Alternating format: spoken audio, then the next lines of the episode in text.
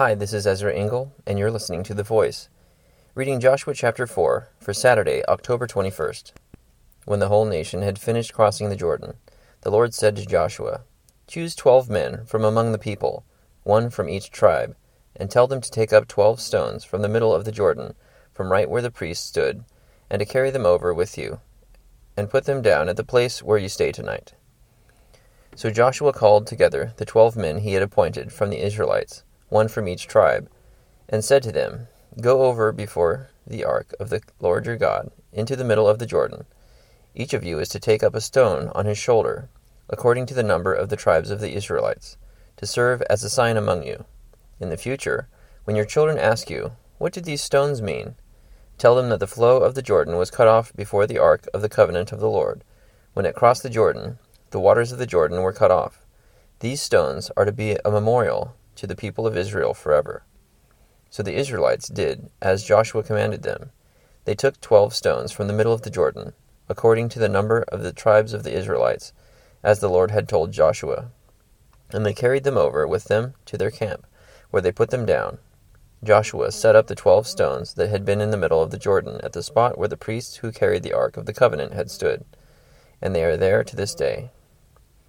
Now the priests who carried the ark remained standing in the middle of the Jordan until everything the Lord had commanded Joshua was done by the people, just as Moses had directed Joshua.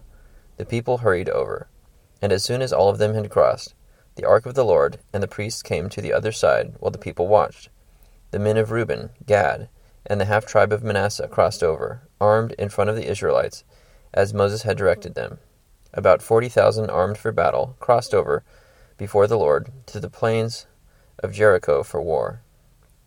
That day the Lord exalted Joshua in the sight of all Israel, and they revered him all the days of his life, just as they had revered Moses. Then the Lord said to Joshua, Command the priests, carrying the ark of the testimony, to come up out of the Jordan.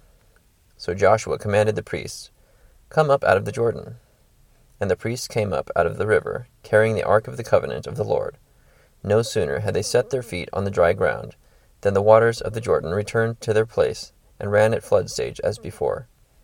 On the tenth day of the first month, the people went up from the Jordan, and camped at Gilgal, on the eastern border of Jericho. And Joshua set up at Gilgal the twelve stones they had taken out of the Jordan. He said to the Israelites, In the future, when your descendants ask their fathers, What do these stones mean?